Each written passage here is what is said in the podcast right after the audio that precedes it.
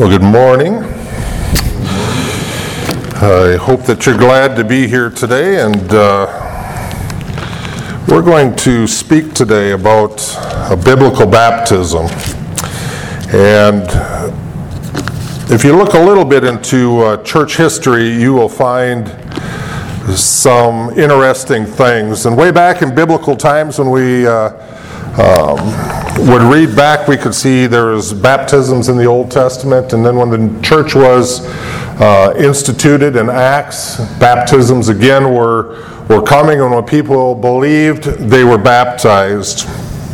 And somewhere in church history, it sort of drifted from that, and they began to baptize younger children and baby baptism. And really, part of that was to uh, get people to commit into a church. So, in some of the churches maybe that we were raised in, uh, the church I was raised in, I was baptized as an infant, and then I had these godparents that were supposed to be there. That if something happened to my parents, or if I strayed from the faith, they were supposed to step in and make sure that um, I remained committed to the church. Well, as time went on, people realized that that really wasn't a biblical uh, picture of what baptism was. It wasn't a biblical command of what it was. And so, uh, a long time ago, there was a movement that took place. And out of that came the Anabaptists, not anti Baptists, Anabaptists, where they began to read the scriptures and just said, you know, baptism is for believers. And out of that came a lot of the Protestant uh, churches that we see today that practice what we call as believers' baptism. And so, as we look at the scriptures, we see that there are one of two ordinances given. We have communion or the Lord's table, and we have baptism. Those are two things that the Lord had left us with to uh, practice and to institute as a church. Uh, a majority of the people profess Christianity have not been baptized according to biblical teachings. A lot of people just haven't been baptized according to how the Bible describes baptism. So uh, we would say, as, as infants, we don't really recognize that as a baptism. We may say that that could have been a child dedication or something like that. But as we look at the scriptures, we're going to see this is when they believed and were baptized. So that's why we have a believer's baptism. And then, really, a failure to take baptism seriously within a church, within a body of believers, is a reason I think that many believers in churches are weak today.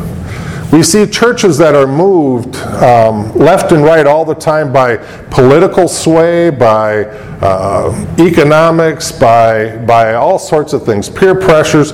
And we see churches that are moving all the time because they're not holding to the fundamentals of biblical teachings. Now, as these two ordinances, they're really the simplest of ordinances to um, partake of, I believe. Uh, as, as, as far as the whole Christian walk goes, it's pretty easy to observe the Lord's table and it's pretty easy to be baptized. Now, in my opinion, the reason that a lot of people don't get baptized is because they're sort of a single. That's a single event with a person. So, if we go down to the lake or to the river to be baptized, or if we have a tank, you know, that one person is coming up, all the eyes are upon that person, and they're sort of the center of attention for a moment there as they get baptized. The Lord's table, on the other hand, we pass it uh, through, and everybody's sort of doing it, so it's easy for everyone to, to partake of that. Even though the Bible warns that if your heart's not right with God, you shouldn't do it, you should let it pass.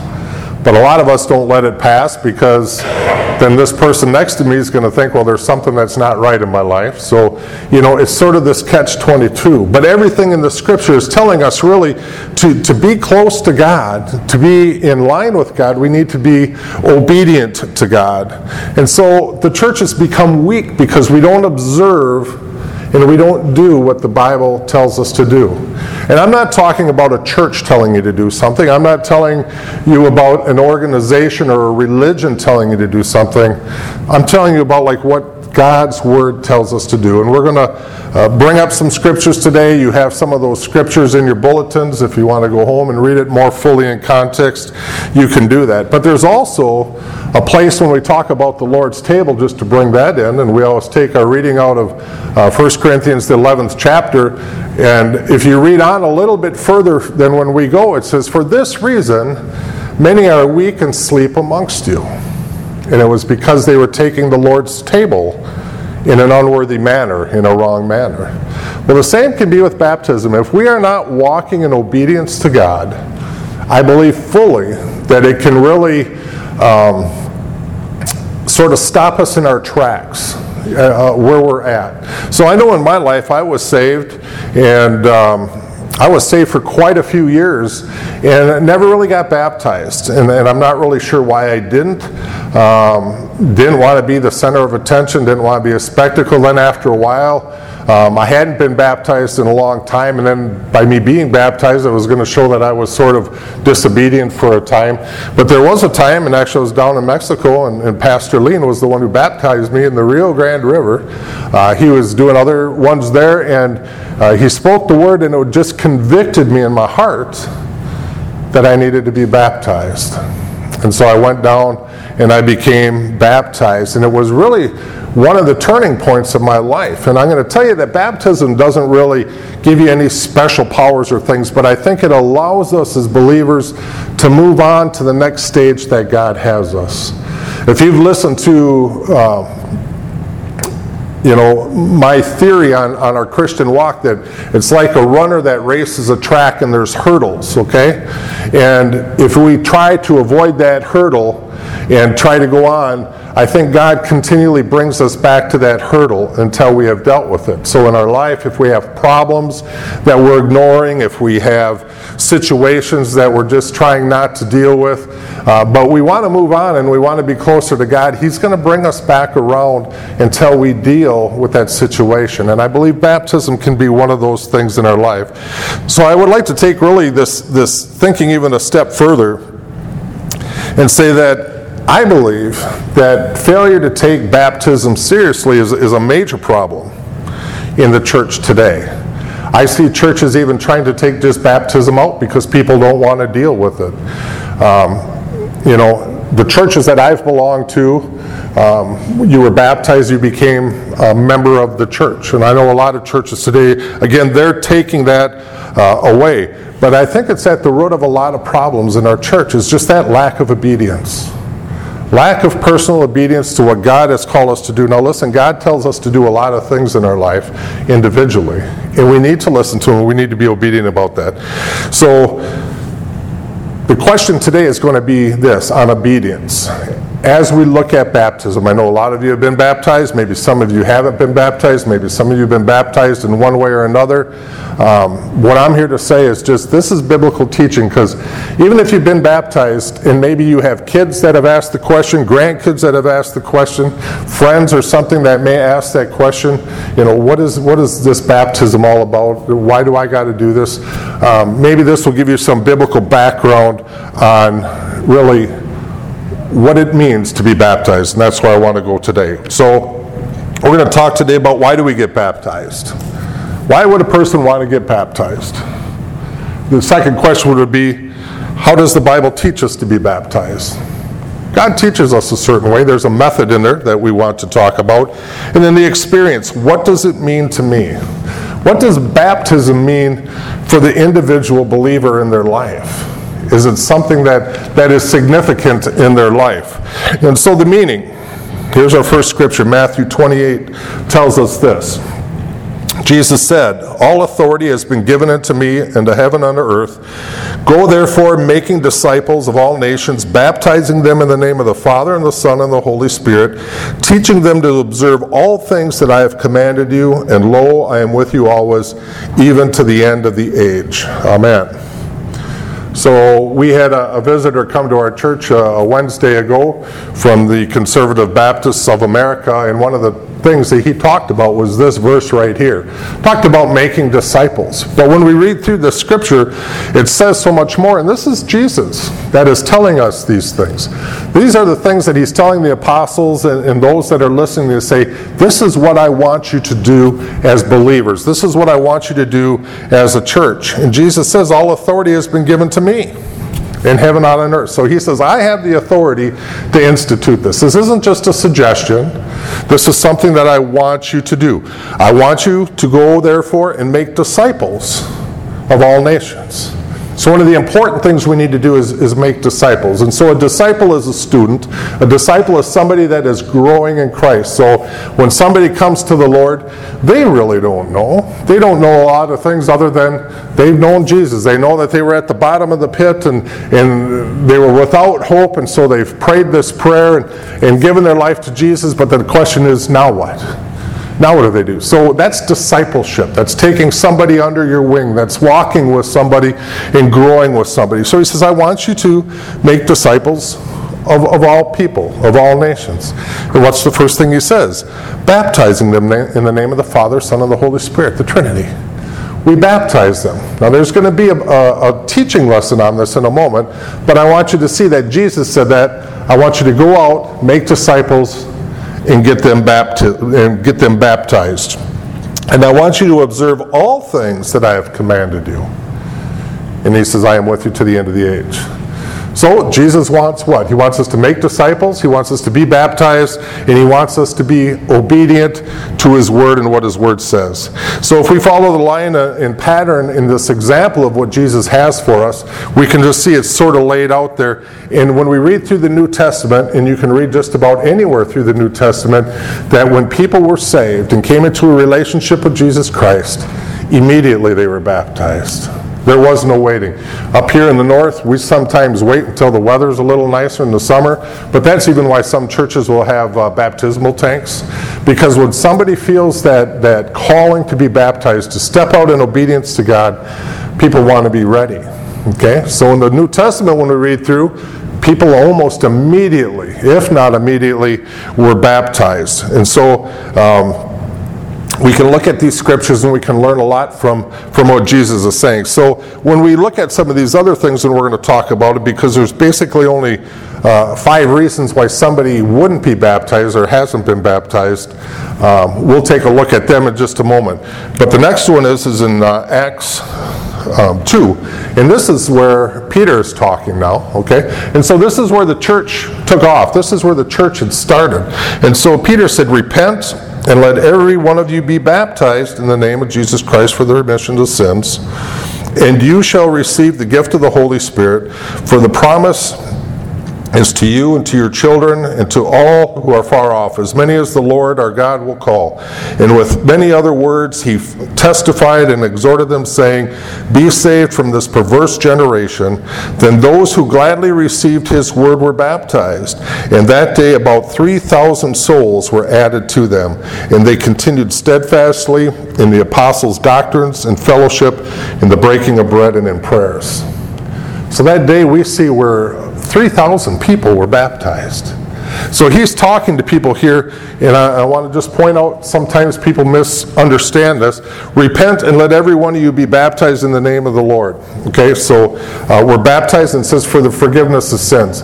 Baptism does not forgive our sins. Our sins are not washed away when we are baptized. Baptized has a specific teaching that we'll talk about, but he's talking about repenting of our sins. Okay, that's an act with the Lord. We seek forgiveness for him. We repent of our sins to him. But when we do that initially, when we become saved, again, we are baptized in the name of Jesus. And it's in the name of Jesus that we have the remission of sins. Okay? It was through his blood upon the cross that we had this remission of sins. And it says, and you shall receive the gift of the Holy Spirit. Again, sometimes people believe when you're baptized um, that you're going to get this extra boost or this extra power of the Holy Spirit in your life. I personally don't believe that. I believe that when the moment you're saved, God gives you everything that you need uh, for your whole Christian walk. But when you are baptized or when you are obedient to whatever it is God calls you, there's an extra blessing. I do believe that comes with us. There's always a blessing with obedience. And I think it makes God happy. It helps us fulfill our walk. It helps us in our walk, and we become a stronger testimony to those. So, why wouldn't people want to be baptized? We'll talk about this. Uh, believer's baptism, again, is believing and then being baptized. So uh, it's not just the intellectual knowledge of saying, well, I, I, I, believe there's a God, but this is really having Jesus Christ as your Lord and Savior. So the first one would be what? There's been no proper teaching. A lot of churches don't really teach a whole lot about baptism. They don't uh, teach the significance of, of baptism uh, in their life or for the church. So sometimes there's just no proper teaching. People just haven't been taught. And if people aren't taught, again, this is part of that disciple making that was talked about in Matthew. Go out and make disciples.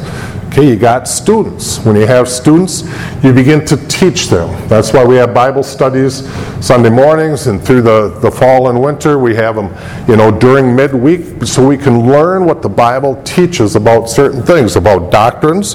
And again, they had talked about um, in, in uh, Acts there about going out and following the doctrines of the apostles, and they continued steadfastly in the apostles' doctrines and in fellowship, and then the breaking of bread, Lord's table, and in prayer. Those things were very important. And so, never been taught true scripture meaning. So that can be the first reason why somebody hasn't been baptized. They just really didn't know the significance of it. The second one can be too proud. You know, and I think I sort of fell into that. I was saved. I was saved for a while. I was teaching Sunday school. I was doing youth things. I had this, and I had this span that was going on. And, and all of a sudden, you know, I was uh, sort of being convicted about baptism. But I sort of thought, well, you know, if, if, I, if I go and get baptized now, then I'm sort of admitting that I didn't understand or I was in disobedience for so long. And so pride sometimes comes in. Uh, it might require humbleness to do so. You know, I've had some people say, oh, my hair is going to be a mess when I come up from the water, okay? Do you think God cares if your hair is a mess when you come out of the water? The people are clapping and they're cheering. God is, He's happy to see you uh, coming out with the right reason, we don't care what we look at. We're not doing it for attention to ourselves, and that's part of the pride thing too. Is is we think, well, all the attention's going to be centered on me. Well, it shouldn't be centered on me. It should be centered on what God is doing for me. And we always bring whatever we do in word or deed, do it unto the glory of God. We give God that uh, recognition that He needs. The third one, sort of indifferent to. We really don't see the significance of it. We're sort of indifferent to. And indifference is, is, uh, is, is, a, is a unique word because if we're indifferent to people, they say that that's one of the, the hardest things for people. You know, somebody might say, I'd either like you to like me or not like me, so I know where we're at. But when you're indifferent, it's almost like you just ignore it, like there's, it almost doesn't exist. And so, for somebody that might be indifferent to this, they're just saying, really, baptism isn't that important. It's just not an important thing. Even though we can show them the scriptures that, uh, you know, bring this out time and time again, people become indifferent to it. The fourth one, defiant. They rebel and refuse to be obedient. We have that in our lives at times. You know, we, we like to look at little kids and say, oh, he sort of got a defiant spirit, but a lot of times believers do too. Bible tells us we're supposed to forgive those that, that spitefully use us. It's hard to do sometimes. I'm not going to forgive that person. Do you know what they did to me?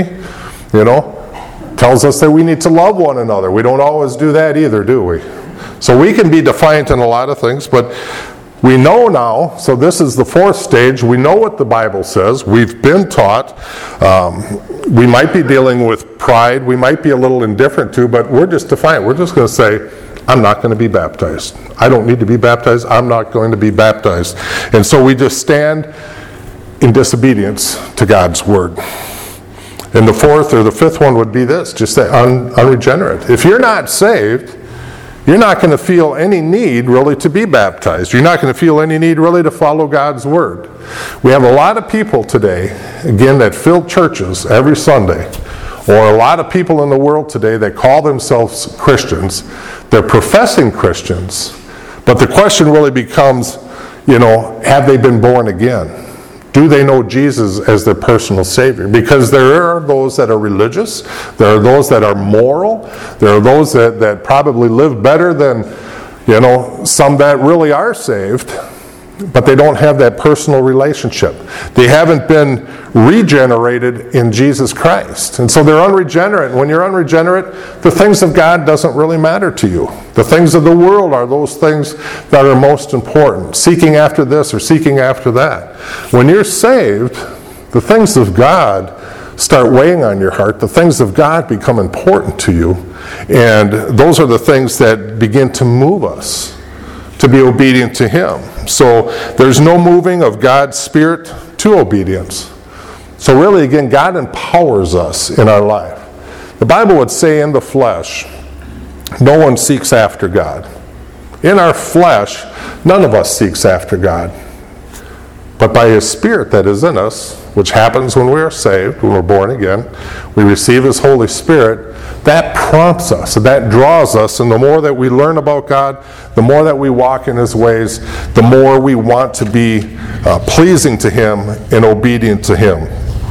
So if you have not been baptized, you fit into one of these categories or another. And so you can look at that and say, well, which one am I in if I haven't been baptized? Or when you're talking with somebody else that hasn't been baptized, you can maybe have some of those categories in your mind of saying, and asking people, why haven't you been baptized? Why haven't you given your life to the Lord and, and followed Him in that simple step of obedience? And if that's the case, that, that you say, well, I haven't had the proper teaching, uh, we're fixing that right now. You're going to get the teaching through the scriptures. You're going to know what God's word says in this. And so you ask yourself, am I proud? You know, is it important to me? Am I too prideful? You know, am I, you know, uh, just in rebellion, or uh, maybe am I a Christian at all? People need to ask themselves. You know, the Bible tells us examine yourself to make sure you're in the faith. If they're the things of God and they're important to God, they should be things that are important to us also. And so then we can talk about the method. And there's churches that do different, a whole lot of different methods. And again, when I talk about a method, I want to just talk about um, what the Bible teaches. And I want to just say this too that there's still grace and there's still exceptions to the rules. So there's some hard and fast people. We believe in immersion because we believe that's what the Bible teaches, and I'm going to sort of present that to you. Uh, but there may be a case, and I remember when we were up north. Um, we talked about scenarios where maybe somebody wouldn't um, uh, want to be immersed. And we talked about we had like if an, if an elderly person who was in the hospital and they got saved and and they had uh, you know uh, tubes coming out of them or their health was that frail, would we still make them, you know, get submerged? And I think the answer to that is no. God has grace. God knows the heart and those things. But those things are, to me, anyways, are sort of the exceptions to the rule. You look at those things. If somebody just says, you know what, I don't want to um, have my hair messed up when I come out of the water in front of everybody, that's, that's not a reason that I would say not to. But I mean, if there's a health concern, if there's a, a true concern, um, I would say that there's grace in that. So as I talk about these things, I want you to understand that there's also grace with this. But there's two words that are used for baptism in the New Testament bapto and baptizo. And they're both verbs. So, you know, I don't teach a whole lot on, on the words, but I think it's important that we know what these words mean and that we can look at them. Bapto is only used four times. It always means to dip, to dip into, to dip into a dye. So that word was used when they would dye their clothes and, and color their clothes. Uh, in all these um, cases, it means to submerge or immerse or to dip into. So that's the meaning of the word when we look at it, uh, the true meaning of the word. A stronger word than bapto, an intense form of bapto is baptize. Uh, baptizo, from which we get our word baptized, baptizo is used many times in contrast to the four times that bapto is used. So that's the more aggressive form. So when we talk about that, will show up here. Uh, the verb always means to dip completely, and it is the same word meaning to drown. So it's the same word that we would use to mean to drown something. So to drown usually means to be underwater. Totally submerging, immersing, or dunking into water. The noun that is used, baptismal, uh, baptismos, always in the book of Acts refers to a Christian being immersed into water. So every time that that word is used in Acts, it means to be immersed into water. Um, the verbs again, baptizo and baptize, are never used in a passive sense. So a passive sense would be if I walked up to you and poured something on you, that's passive. Okay? But if you go out into something, then that's the more aggressive form of those things. So it's never used in a passive sense. Water is never said to be baptized onto someone, like sprinkling, pouring, or putting water on your fingers and dabbing it on someone's head. There's never a context for that in Scripture, in all of Scripture. There's never a context for that. Always someone is baptized into water. When the Bible is talking about this in Acts or the other words that are used throughout the New Testament, always someone is baptized into water. Baptism always means an immersing, a submerging, or a dunking into water. And so when we think about this, these are just words that should affirm why we believe what we believe. Not just trying to say, well, it just means this or means that. Because if you were to talk to a lot of people today, depending on how they were raised, they're going to have a different form of what baptism means. Okay? They're going to have different methods of, of, even doing it. So we know some churches, they sprinkle, right? Some dab. Some do a pouring. Okay? A lot of them will bring up scriptures that, that will do that. I had a good pastor friend up north, and they did a pouring on method. And they said, well, this for us represents a pouring on of the Holy Spirit. Okay? We had the talk over what the meanings meant, and they did both. They did a pouring, and they also would do uh, an immersion. So you, you can, depending on who you talk to and how they've been raised, their mind will tell them that baptism or to be baptized means one thing. But this is the this is the meaning. These are the words that come out from Scripture on that. So Matthew tells us this in 316 jesus after being baptized it says jesus went up immediately out of the water. So when we look at something like that what do we see? Jesus had been down in the water right? And now he went out from the water. So we sort of have that picture. If you're looking at that and saying well what did that look like? Use your imagination. Jesus after being baptized went up immediately out of the water so he was down in, he went up out of. Acts 8:38, after his confession of faith. Philip ordered the chariot to stop. They both went down into the water, and when they came up out of the water, it continues on. So again, we see that they were down into the water, they came up out of the water. So we can sort of get the picture even just by the, the words that are said, and we're seeing what they're doing. They give us that example of what was happening. Now, there's a method also that takes place is spiritual teaching opportunity. So people say, what, what's the purpose of, of being baptized today? You know, back in the biblical times, I would tell you that those that believed would go out to John the Baptist or that were baptized after that, they risked a lot by being baptized. That was their public testimony to the rest of the community, to the rest of their family, to whoever was watching, that Jesus was their Savior.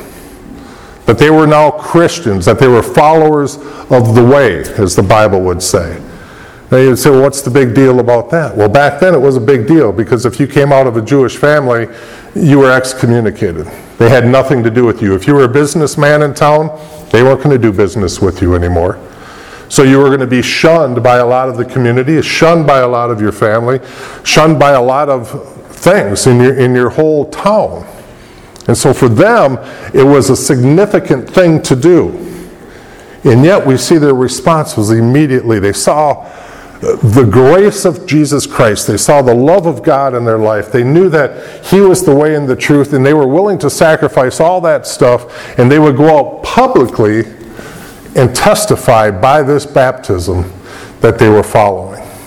Today, it's not so much that way. If we go out to be baptized, our neighbors aren't really going to stop doing business with us, you know, generally, or people aren't going to frown down upon us. But for them back then, it was a strong, strong um, statement of what they were going to do. And some forsook everything, they gave up everything by doing just that simple act of baptism. But I want to tell you, it's a teaching opportunity.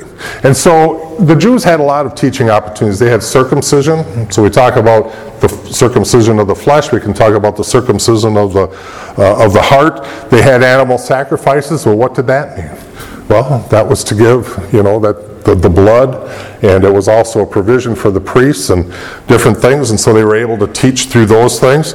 Um, the Passover, great teaching opportunity there about God passing over and, and supplying uh, what was needed, the forgiveness and grace through those things. Uh, the Lord's table, when we come together with the Lord's table, we always talk about the symbol of His blood that was shed for the remission of sins and His body that was given for us. God became man and walked down amongst us, but baptism always has, also has uh, that significance to us that we need uh, to be able to teach people in our lives. What does baptism mean for us today?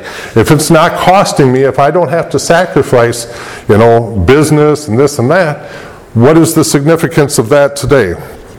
And I'll tell you that our, our um, teaching opportunity for baptism is great, I think. For us, and there's again some different ways that people do baptism.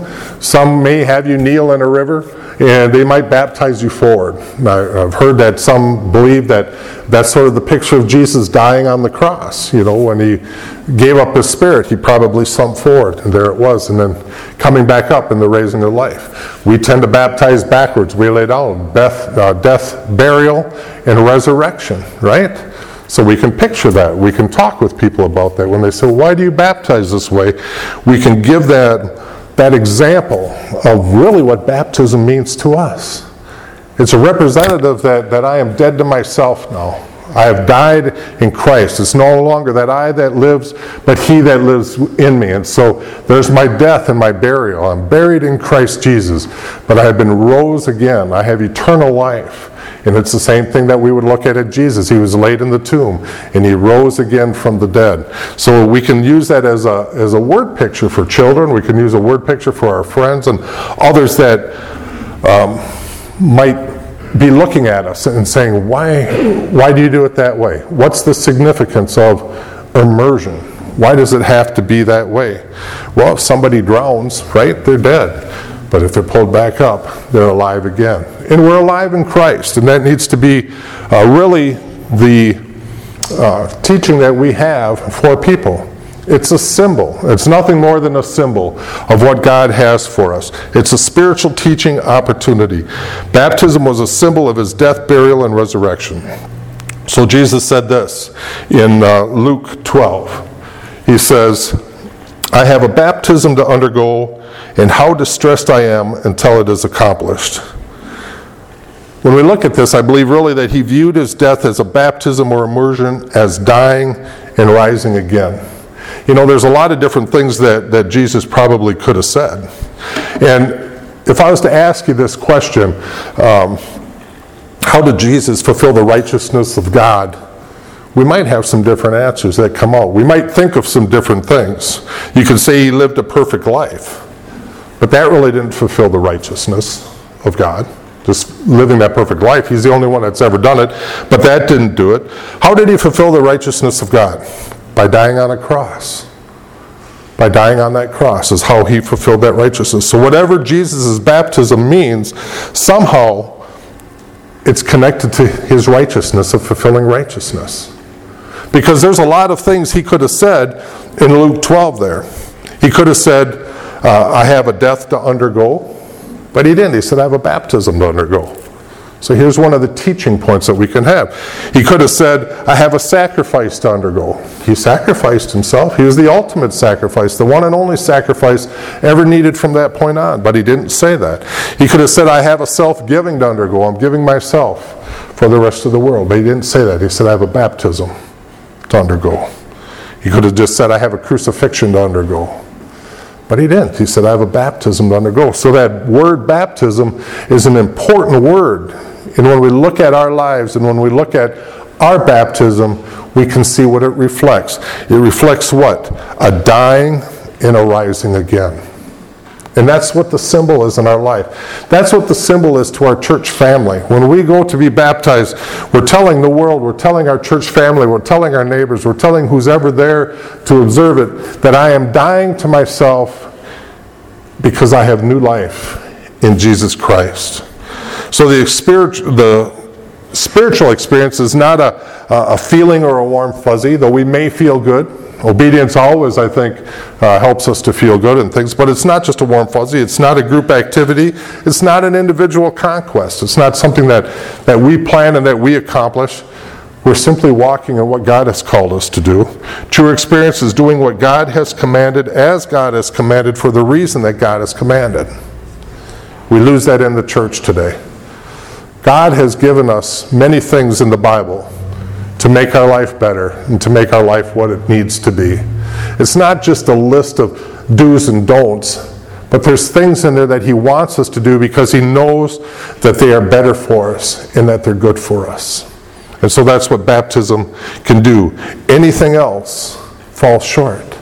Again, I just want to say that. True experience is doing what God has commanded, as God has commanded, for the reasons God has commanded. See, if we do it for any other reason than for the reason God has said, it's of no value. You know, I can try to work my way to heaven and do this and do that, but the Bible says, by grace you have been saved, through faith, not of works, lest anyone could boast. We do the things we do because God has called us to do them, and we're acting in response to Him. Baptism does not make you holy. Baptism does not save you. Baptism does not secure you. Baptism does not provide some ongoing power. There's a lot of churches that will teach you, well, you want to be secured forever, you need to be baptized. Bible doesn't teach that. Baptism is a symbol, just as communion is. Just as the Lord's table, it's a symbol. All baptism does is demonstrate your obedience and give you that joy of obedience and the blessing of obedience. And that's what God wants, is obedience in our life. He wants us to be willing to follow Him and to do it willingly. Not compulsed because we have to, but because we want to. And if you have His Holy Spirit in your life, He's prompting you. He's prompting you to do the things that He has for you.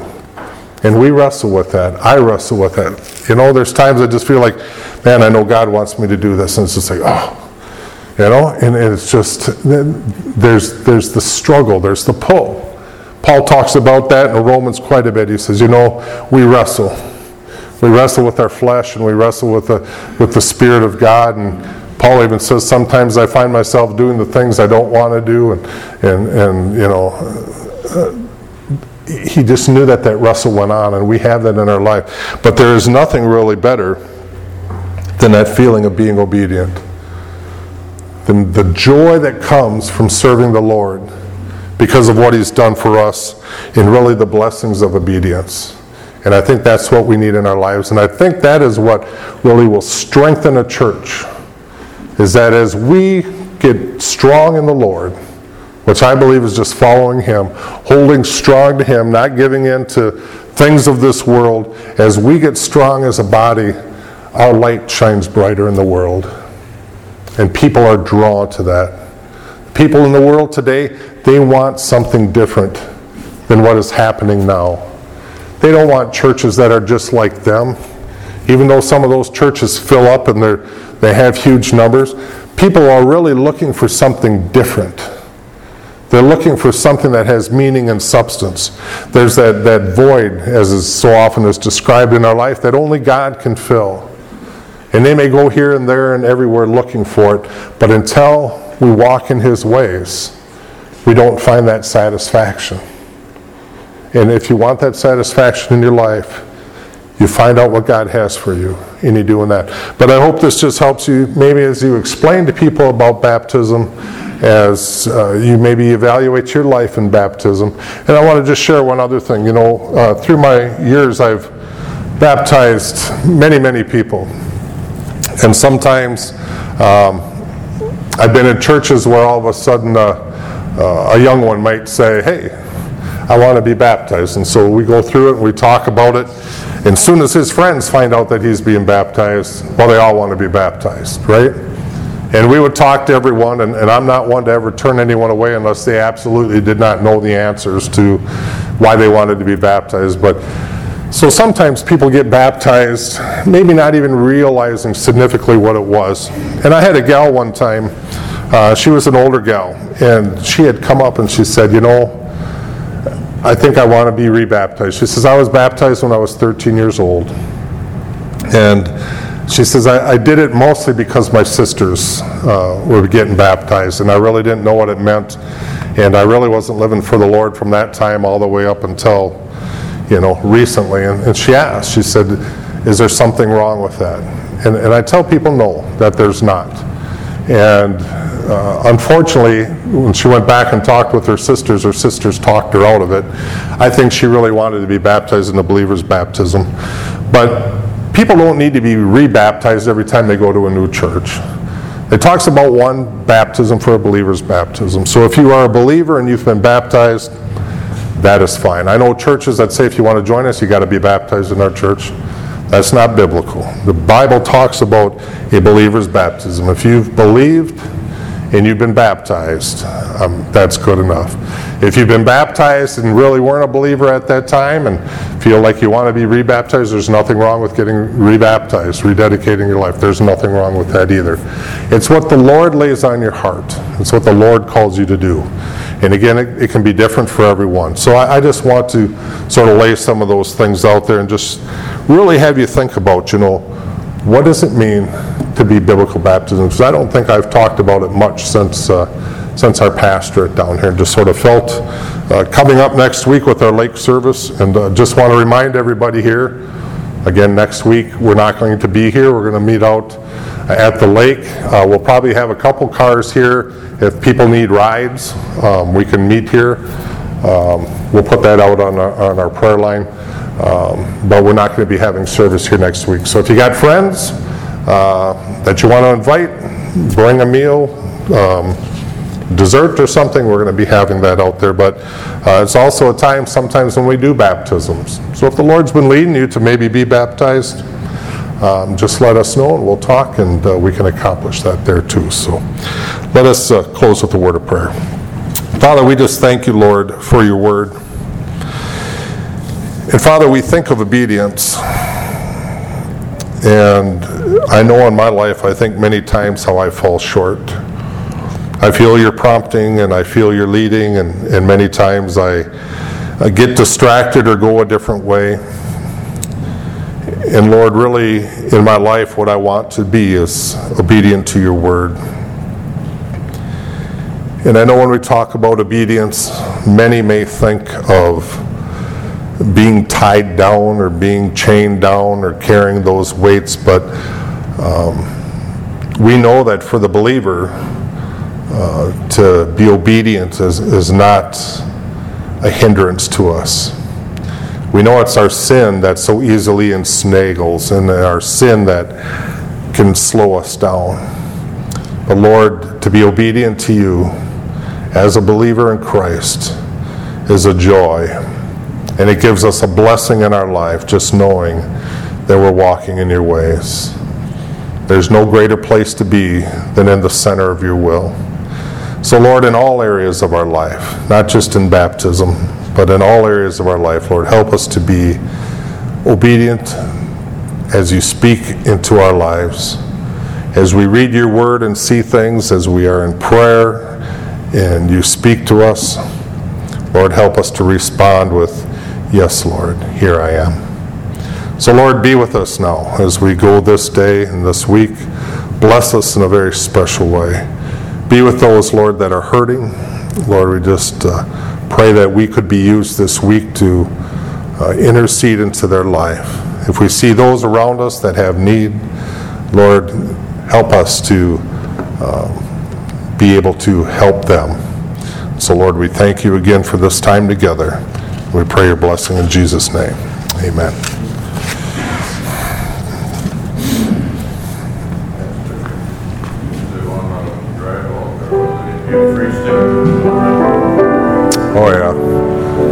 Just a moment, join. So there is free stickers out at the park if you want to drive out there. There's free stickers for your car. We'll have somebody that will be handing them out. Again, if not, we'll have some people that will give you rides out here, so. Yeah, Larry, she's ready to go.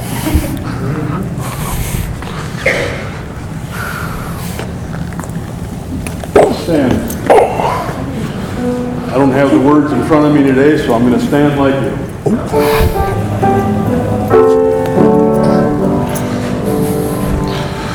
Marked is the shepherds